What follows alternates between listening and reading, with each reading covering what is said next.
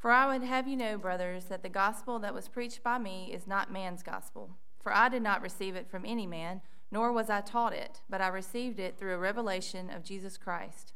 For you have heard of my former life in Judaism, how I persecuted the church of God violently and tried to destroy it. And I was advancing in Judaism beyond many of my own age among my people. So extremely was advancing in Judaism, I'm sorry, so extremely zealous was I for the traditions of my fathers but when he who had set me apart before I was born, and who called me by his grace, was pleased to reveal his Son to me, in order that I might preach him among the gospel among the Gentiles, I did not immediately consult with anyone. Nor did I go up to Jerusalem to those who were apostles before me, but I went away into Arabia and returned again to Damascus. Then, after three years, I went up to Jerusalem to visit Cephas and remained with him fifteen days. But I saw none of the other apostles except James, the Lord's brother. In what I am writing to you, before God, I do not lie. Then I went into the regions of Syria and Cilicia. And I was still unknown in person to the churches of Judea that are in Christ. They only were hearing it said, He who used to persecute us is now preaching the faith he once tried to destroy. And they glorified God because of me. This is God's word.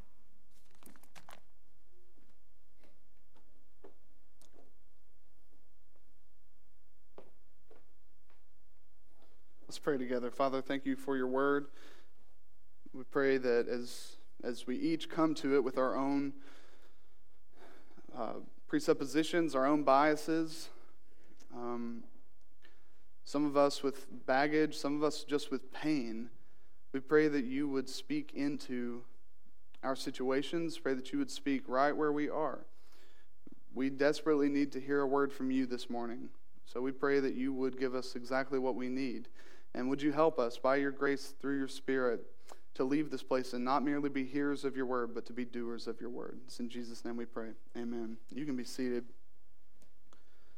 I got to be honest with you. Uh,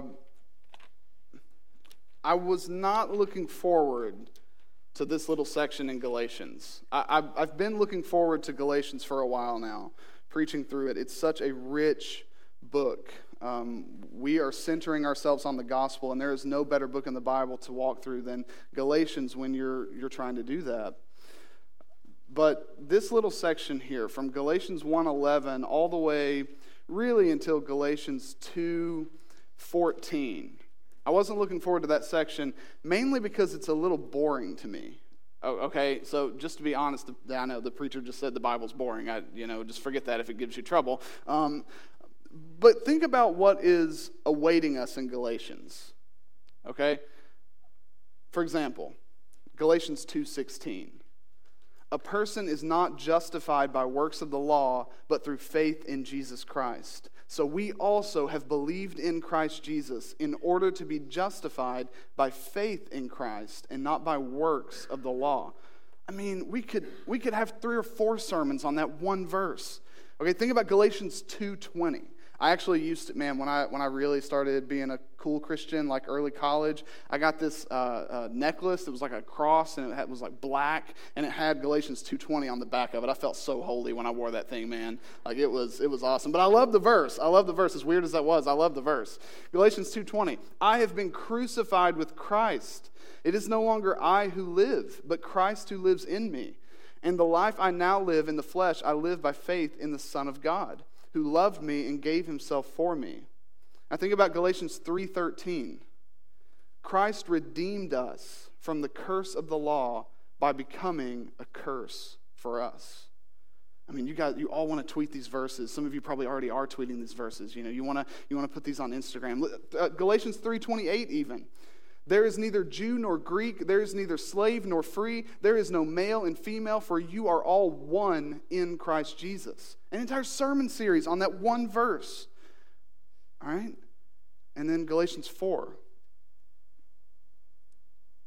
But when the fullness of time had come, God sent forth his Son, born of woman, born under the law, to redeem those who were under the law, so that we might receive adoption as sons. And then Galatians 5:1. For freedom Christ has set us free.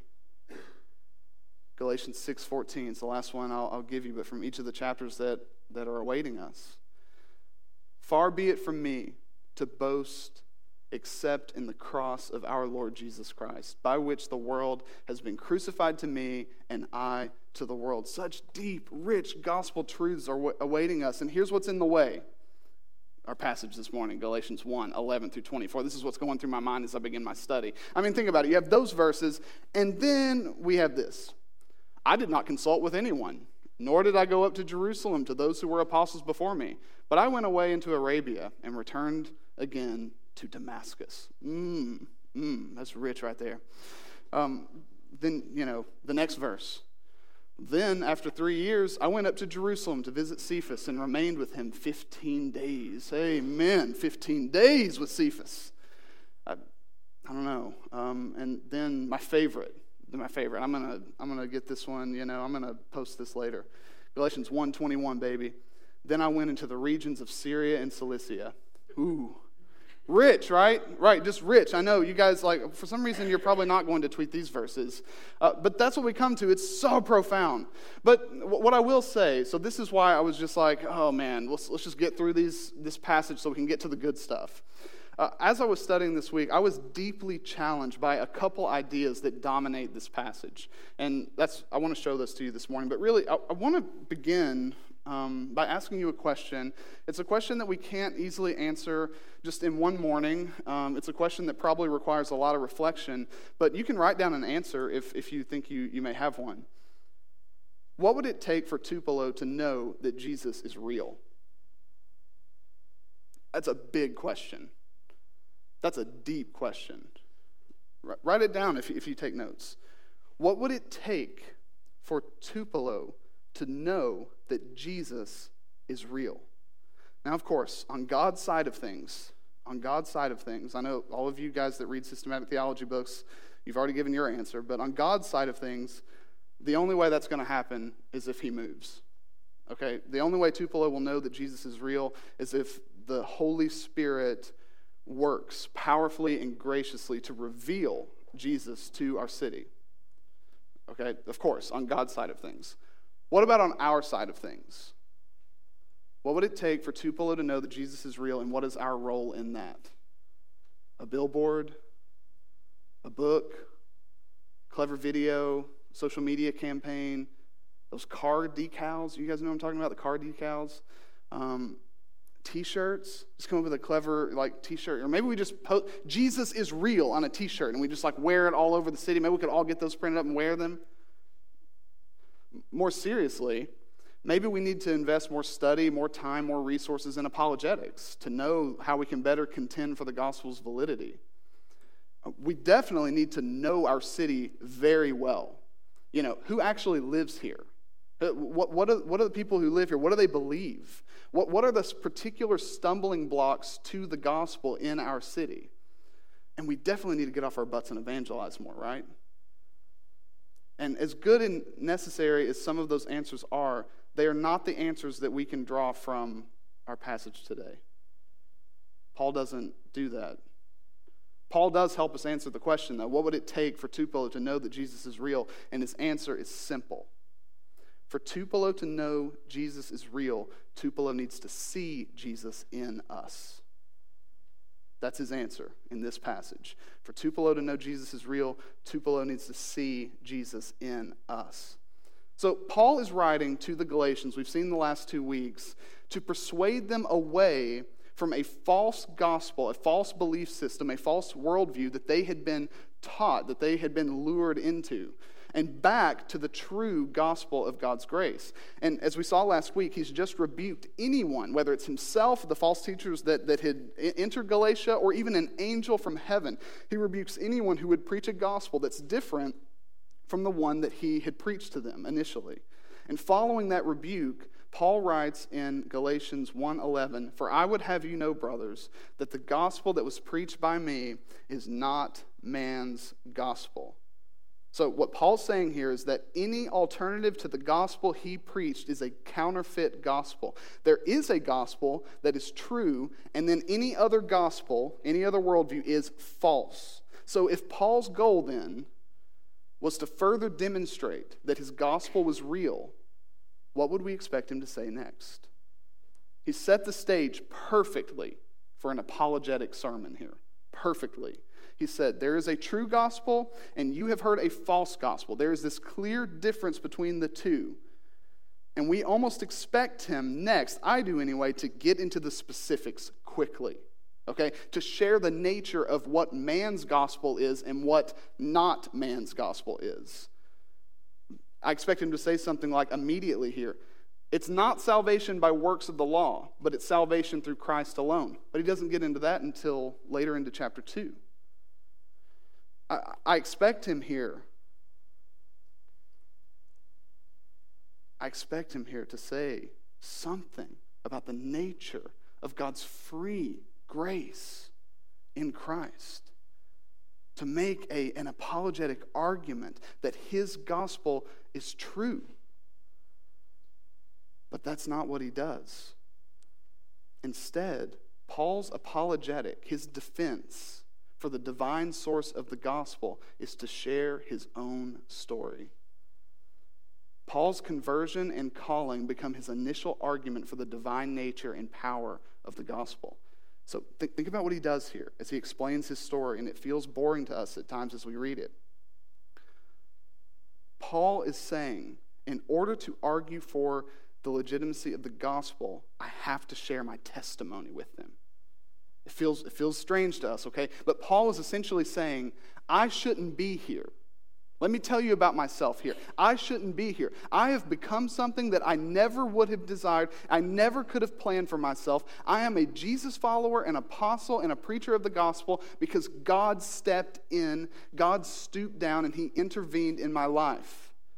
Christ, as the captain of my soul, has reversed my course in life.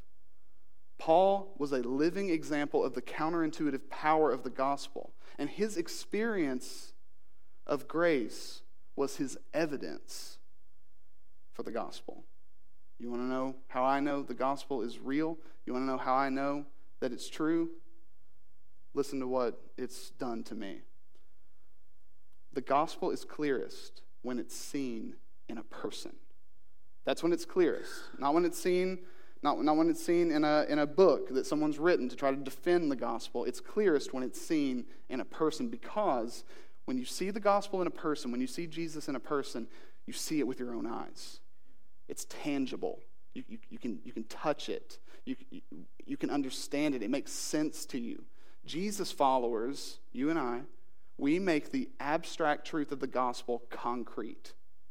We are the best example that God's grace is real and his gospel is true. And I can feel some discomfort from some of you at this point. Where's he going next? I know some of you are probably wanting to roll your eyes for a second, and some of you may be thinking, I know what he's about to quote, and I'm going to get up and walk out of here if he does. He's about to say, Preach the gospel, and if necessary, use words. I know, I know you're thinking that that's where I'm going with this. Uh, I'm not, okay? I'm not, I'm not going there. But what I am saying is that Paul, the great preacher of the gospel, who used many words in this portion of his letter to the Galatians, uses himself as an argument to verify the truth of the gospel. And, and my claim for us this morning is if our city is going to know that Jesus is real, it's going to require, at least partially, for them to see God's grace at work in us. Now, some of you may be taking a totally different route, and you may be thinking at this point, if I am the best example of the gospel for my lost friends and family, then they are in serious trouble. Okay, if I'm if I'm the best example. Or, or you may be thinking that this just feels too subjective, too emotionally driven, or too emotionally dependent. And, and we're right to believe that no matter how we currently feel, the gospel is what it is. And no matter how we behave, no matter if we're a good or bad example of the gospel, the gospel is an objective reality and objective truth that we cannot change. We saw that last week. And we should spend much time sharing the clear and unchanging content of the gospel that we are sinners and that Jesus is the Savior who has saved us through his life, death, and resurrection. But something that just jumped out to me this week the gospel is not trapped in the pages of a book. It's, it's not trapped in a book, nor is it merely lodged into our brains. When we believe the gospel, when we trust Jesus, we believe that something actually happens to us from the inside out. Of course, we are justified. Of course, we are forgiven, and we cannot change that at all. But God also begins a work in us that He will one day, slowly but surely, complete. By His grace, God begins to change us into the very image of His Son.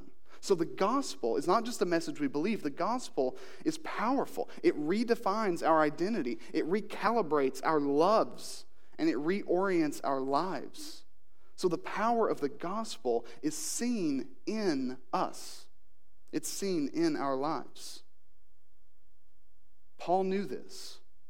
Paul knew, before I go any further, before I open the scriptures and I make these arguments from the Old Testament, before I make any theological argument, I need to share my own story. One of his best arguments for the validity of the gospel was his own life, and the same is true for you and for me and for our church.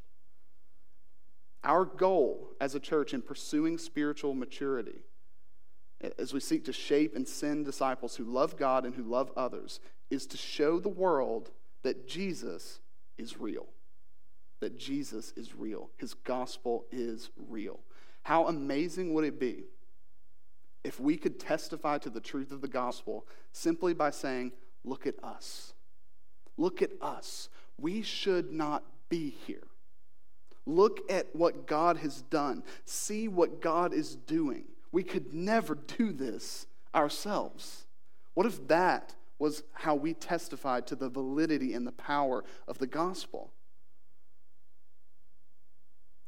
Paul's life had become a surprise. And that should be the story of every Christian in this room. Saving grace surprises us. It works in us in ways that we could not plan, it works through us in ways that we could not create. The gospel is not man's gospel, Paul says, it is God's gospel which means that those of us who believe in God's gospel are examples of God's amazing, surprising grace. I think of, I think of myself. I can say with Paul, I, I should not be here. You know where I should be? Just on, on the positive side of things, where I should be. On the positive side of things, where, where I should be. I should be a pharmacist at a pharmacy in southeastern Kentucky. That was my plan. That, that was my plan in college. I got halfway there. I, I got halfway there, and then the Lord intervened, and He had other ideas. He had other plans for me. And now I find myself standing and preaching what I hope is not too long of a sermon on a Sunday morning in Tupelo, Mississippi. I would not be here if I was the one who was making the plans for my life, or if my life depended on my abilities, or my life depended on my desires and on my wisdom. But what Paul is saying here is I know the gospel is true, and I know the gospel is real because I have firsthand experienced what happens when God touches a person with his grace. So let's consider Paul's story briefly.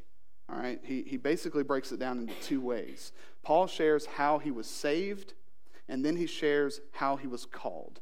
He talks about his salvation, he talks about his calling. And what we can what we can draw from this is that there are two main ways that we can showcase the reality of Jesus in our city. And that's first to testify to God's saving grace, and second to live according to God's saving grace. All right?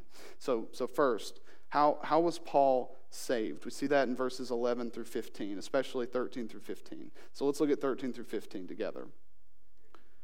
Paul writes, "For you have heard of my former life in Judaism, how I persecuted the church of God violently and tried to destroy it. And I was advancing in Judaism beyond many of my own age among my people. So extremely zealous was I for the traditions of my fathers.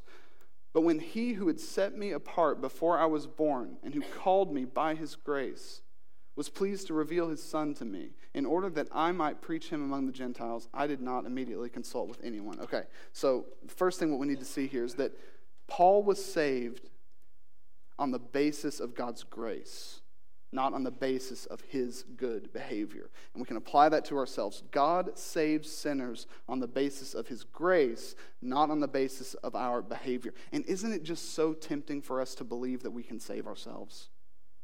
Even for, even for Christians in this room. Because remember, who's Paul writing to here? Paul is writing to Christians. They have already believed the gospel, but they need to be reminded of this. They need to be corrected, and so do we. We are saved on the basis of God's grace, not on the basis of our behavior. But it's tempting to believe that we can save ourselves, that surely we must contribute something to our salvation that we are the ones in debt to God, and so we should be the ones who have to make the payment. We should have to pay that debt off. Judaism and Islam both work this way. Okay? And there are a couple quotes here I wanted to share. There's one from Judaism from the uh, Talmud, and it reads like this The prayer of the righteous reversed the decisions of the Holy One from the attribute of anger to the attribute of mercy. All right, and then we read from the Quran God loves those who do good. God does not love evildoers. He will give his grace to everyone who has merit. Most, if not all, of the world's religions have some element of religious performance embedded. But even those of us who grew up in the church are prone to believe in a spiritual transaction that if we are good, God will be good to us. If we obey God, then he will bless us. If we love God, He will love us. If we're faithful to God, He'll be faithful to us. And so, what happens there is that God is constantly responding to us and treating us with mercy or discipline on the basis of our behavior. But this is man's gospel. This is not God's gospel. In man's gospel, you earn grace. You deserve blessing. You can turn God from anger to mercy on the basis of your faithfulness or your behavior. And we're prone to think this way. And that's why Paul wrote this letter for us to remind us that the gospel is something that we receive from God himself. And Paul uses his life as an example here. Look, look at verse 14, verse 13, really. He starts in verse 13 and starts talking about his own journey. Paul uses his own life as an example to show that his salvation and God's acceptance of him are based on God's grace, God's initiative, rather than his own. Paul wasn't supposed to be a follower of Jesus. You notice that from his story? He wasn't supposed to be a preacher of the gospel or an apostle. Paul was a promising Jewish theologian, okay? Um, and he was also a devastating persecutor of the church. He destroyed Christians, he destroyed churches, and he was an up and coming, promising Jewish theologian. He was at the top of his class. He was confident in his convictions, and he was content to continue advancing in Judaism. So, why did Paul all of a sudden become a follower of the one that he was seeking to destroy. Why did he all of a sudden become a Christian? Well, it's not because he finally studied enough and figured out that, oh, what I'm currently believing is wrong, and now I know what's right. It's, it's not because he finally gained enough knowledge. Paul became a follower of Jesus not because he finally found Jesus through his research, but because Jesus found him. Look at verse 15. And notice, notice from verse 14 to verse 15 how the subject of the sentences change. Okay? In verse 14, Paul's status in Judaism was based on his work. Okay? He says, I persecuted the church. I tried to destroy the church. I was advancing in Judaism. I was zealous. And then you move to verse 15, and he says, This is what happened to me. I stopped working. God did something.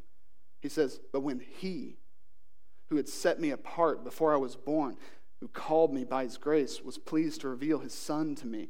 Paul says that his status as a Christian was something that God did for him. God set him apart before he was born. No contribution from Paul. God called him by his grace. No contribution from Paul. God was pleased to reveal his son to Paul. No contribution from this man. Paul's zeal for law obedience as the means of salvation, his zeal to defend Judaism and to destroy the Jesus movement, collided with God's amazing, relentless, and life changing grace. Paul had nothing to do with his salvation. God set him apart, God called him, God revealed Jesus to him. Paul wasn't asking for God's mercy in Jesus. Paul didn't deserve God's mercy because he was a really good Jew. Paul was on the way to destroy more of Jesus' followers, and in that moment, God's grace and God's mercy found him. So, Paul's gospel is real and true because it's not just a message that he heard, it's power that he experienced. Paul experienced a miracle of God's grace. And that's the story of every single person who's in Christ in this room. You experienced a miracle of God's grace. And yes, if, you, if you're not a Christian in this room, God can save even someone like you because he saved even someone like Paul. You may think that you're not a good candidate for salvation or for Christianity. You may feel totally unworthy of the God of the universe. And if you feel guilty and you feel hopeless, if you feel unworthy or you feel dirty, you need to know today that it's good that you feel that way because you are actually very, very close to God because our God draws near to sinners. If you are a sinner, you're a perfect candidate for God's saving grace because we're saved on the basis of God's grace, not our effort. You're not miles away from finally being accepted by God if you are in the depths of your sin. Because God is not waiting on you to get to Him, He comes to you. So stop working your spiritual fingers to the bone to try to earn God's favor. Come to Jesus, believe in Him, and find rest for your soul. He has done all that needs to be done for you to be saved and God will surprise you with how he meets you in the depths of your sin. And if you're a Christian today, that's your story. That's your story. And this is the story that we tell. We share with others who we once were outside of Christ and who we now are in Christ. We share of the transforming work of God in our lives. And as we tell our story, who's the subject? God, Jesus. Jesus is the subject of our testimony. We say, This is the road I was on, but God stepped in. He met me with His grace. And each day He meets me afresh with His grace. And we can say, I know the gospel is true, and I know Jesus is real because I've experienced both firsthand. Um, but for Paul, what we see here is that God's grace does not stop at conversion. That's huge, right? That's huge. That Paul by no effort of his own, solely because God is kind and God is gracious, Paul finds himself in a relationship with this God. Paul finds himself caught up in the being of God himself. He is reconciled to God and has peace with God and will have eternal life with God. Is that not enough? That is plenty for us to, to rejoice in. But God's grace doesn't stop at conversion. God's grace never stops working in us, it never stops working through us. God is never finished with us, and He wasn't finished with Paul on the road to Damascus. Okay? We didn't experience God's grace at conversion, never to experience it again. Our entire lives are of grace, and the God who saves us by His grace calls us by His grace and will use us for His glory. Okay, so if we are saved, and we just saw how Paul is saved, it's by grace, on the basis of God's grace, Paul then shares how he was used by God. So, how can we be used by God? How can we show that Jesus is real through our calling as Christians? Paul shares that for us at the end of verse 16, all the way through the end of this chapter.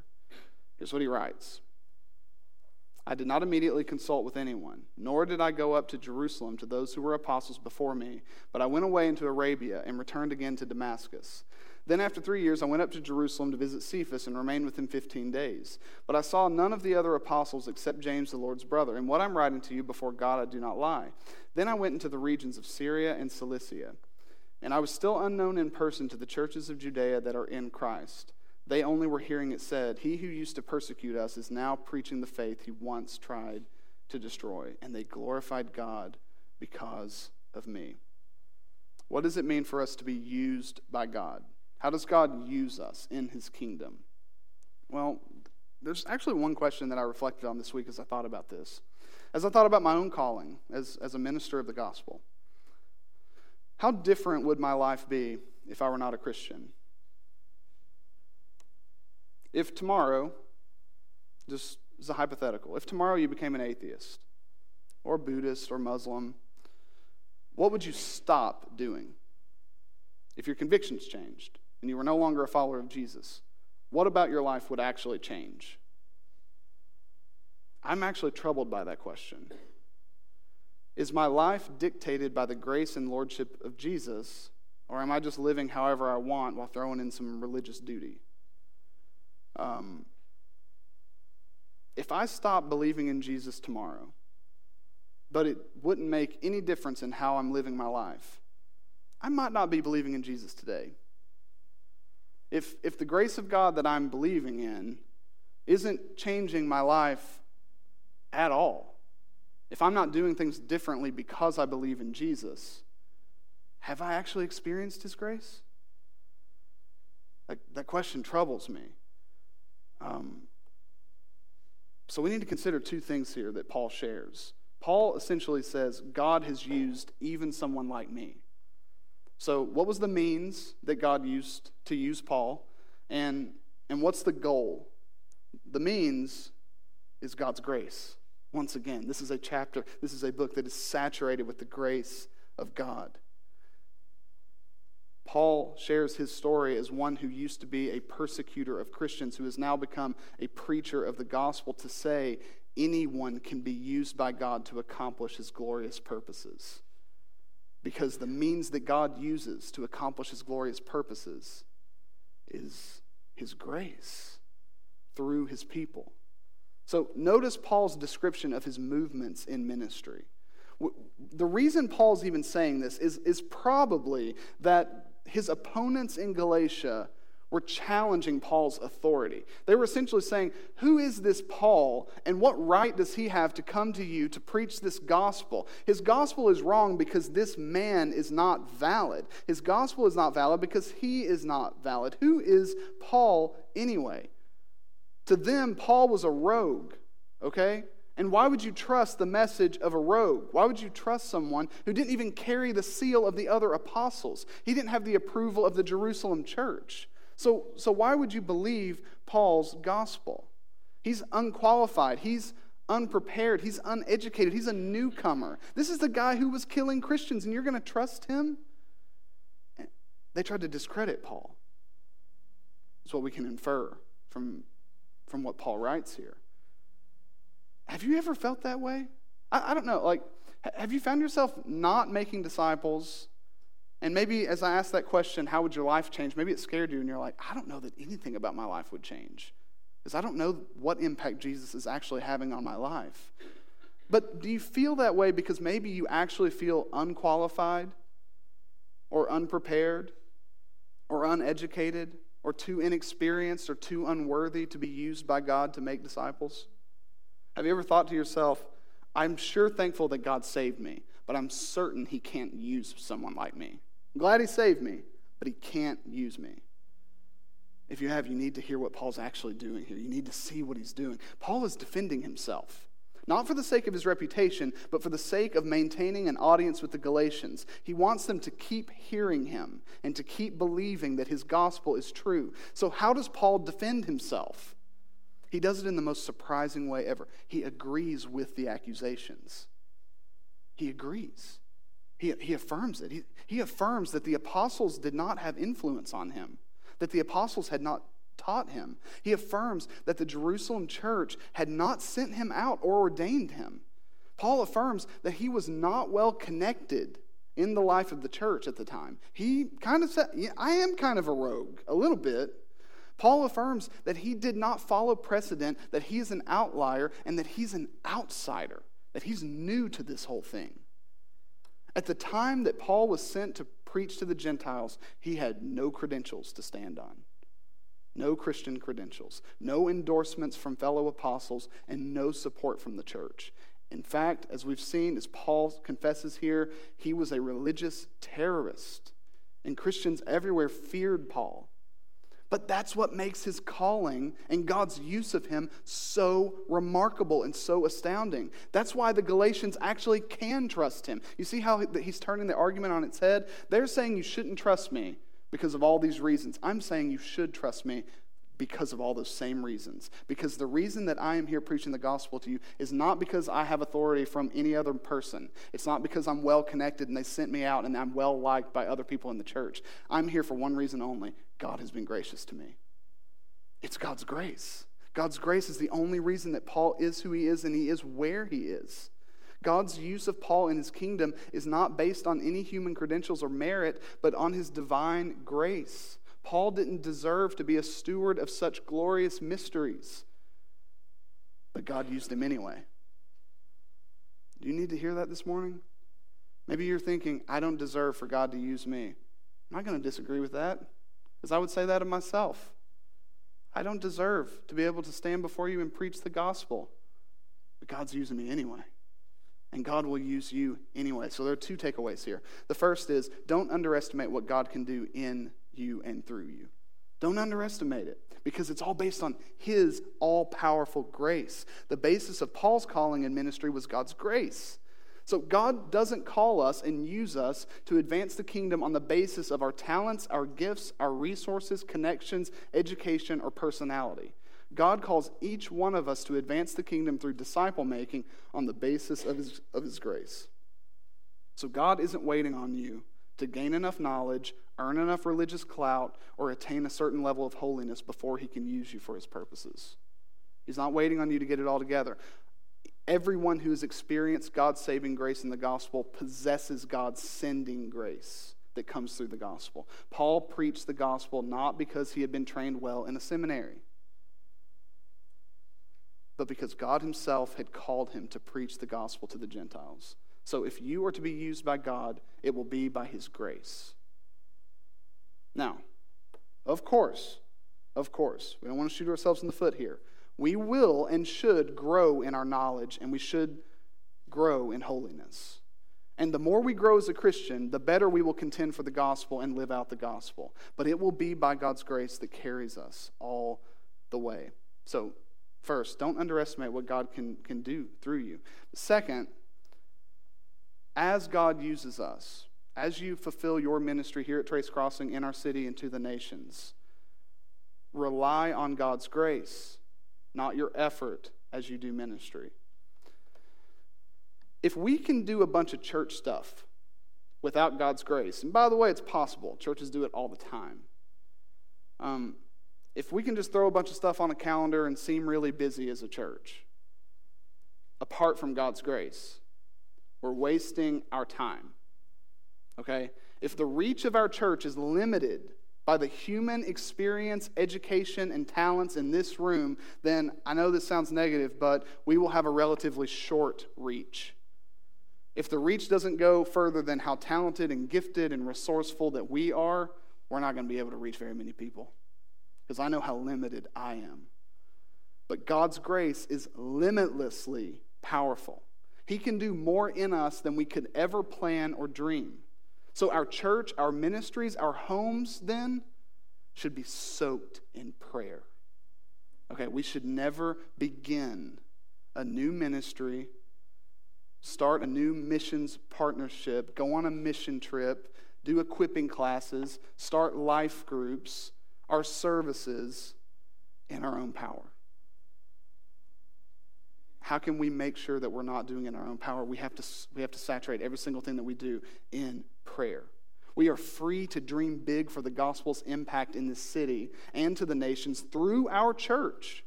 We're free to dream big that way when we are relying on God's grace as the fuel. So, since God uses us on the basis of his grace, which is endless and all powerful, God can use you no matter how useless you feel. Imagine how useless Paul felt when he first encountered Jesus how weak he felt. God uses us in spite of our weakness. And do you know what will happen when he does? And when we're faithful to rely on his grace and follow his calling? When we do that, when that happens, the world witnesses a miracle of God's grace, and they will glorify God. I want you to look at the last two verses in Galatians 1. This is the goal. If God uses us on the basis of His grace and with the means of His grace, He does it for the purpose of His glory. Look at verse 23. So Paul had just said, Hey, y'all are right. Um, I, those churches in Judea, they, you know, I'm still unknown in person. They've, they've never, they haven't actually met me face to face. They've only heard about me. Listen to this impact. Listen to this outcome. They, they heard something about me.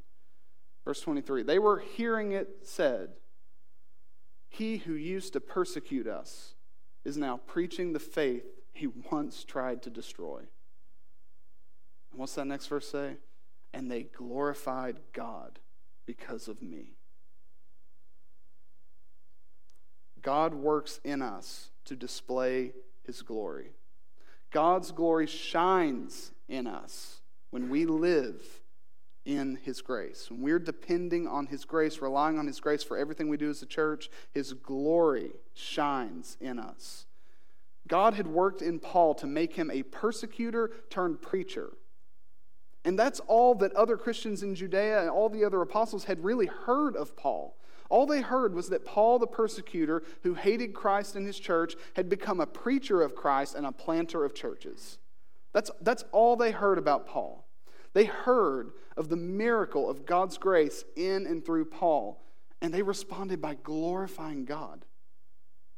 So, as the world sees broken, weak sinners like us, loving the God we once hated, and loving others with self denial and self sacrifice, they will marvel at what God is doing in and through us because our testimony will be we could never do this ourselves. We could never do this ourselves. They won't be able to look at our abilities or our strengths because we know that all we do for the kingdom is God's grace working in us and through us. The longer we follow Jesus, individually and together as a faith family, the more desperate we will be for his grace. Because as you grow as a Christian, you start to see just how weak you are and how dependent you are on God's grace. So, if we want to make a difference in Tupelo for the sake of God's glory, we must follow the Lord's lead. We must change what doesn't align with His will, and we must reorder our entire lives, if necessary, to showcase the power of His grace in us. And when we do that, when we do that, when we actually start walking by and in the grace of God and testifying to what He is doing in us, the real Jesus will shine. And our city will see. As, as we're shaping each other into the image of Christ, what are they going to see when they look at us? They're going to see the image of Christ. They're going to see and they're going to know that this Jesus is real. So, negatively, the day that we ever get to a point when we can just be busy with church activities without the need for God's grace will be the day that we stop glorifying God and effectively deny the very gospel we're proclaiming. But the day that we begin or continue depending on God's grace to work in us, and then in response to that grace, we orient our lives and our church on His grace and His word and His will, that'll be the day that God's glory will shine through us. In just a couple minutes, um, we're going to respond by singing Amazing Grace, which is a very appropriate song. Michelle and I both, like almost simultaneously, were like, we got to sing Amazing Grace this Sunday. Um, Amazing Grace was a hymn, a great hymn, historic hymn, written by John Newton. Uh, John Newton was an 18th century pastor. Um, but before he was a pastor, before he was a Christian, John Newton, the great Christian hymn writer, was a slave trader. Um, but God's grace found John Newton and changed him forever. Uh, John Newton wrote a letter to a friend once, and he described his conversion. It's, it's so eerily similar to Galatians 1. Here's what John Newton wrote I, though long a ringleader in blasphemy and wickedness, was spared. And though banished into the wilds of Africa, where I was the sport, yea, the pity of slaves, I was by a series of providences little less than miraculously recovered from that house of bondage, and at length appointed to preach the faith I had long labored to destroy. Now, shortly before John Newton died, he wrote his own epitaph. and he wanted it inscribed on plain marble. He didn't want any monuments or any other inscriptions there. He, his desire was that the grace of God in his life be on full display. And this is what it read John Newton, clerk, once an infidel and libertine, a servant of slaves in Africa, was, by the rich mercy of our Lord and Savior Jesus Christ, preserved, restored, pardoned, and appointed to preach the faith he had long labored to destroy. John Newton was a powerful argument for the truth and the power of the gospel and how God's grace changes a person. So we have two choices as we leave this place. We will either be a great or a terrible argument for the truth of the gospel. We will either demonstrate to our city that Jesus is real or that Jesus is a counterfeit. If we live superficial, hypocritical lives, we will make a strong case that the gospel we believe is a fraud. But if we walk according to the grace that saved us, we will be shaped into the image of Christ and we will demonstrate that Jesus and his gospel are very, very real. I, I hope that's your prayer as it is mine. Let me pray for us as Michelle comes to lead us. Father, thank you so much for your saving and your sanctifying grace.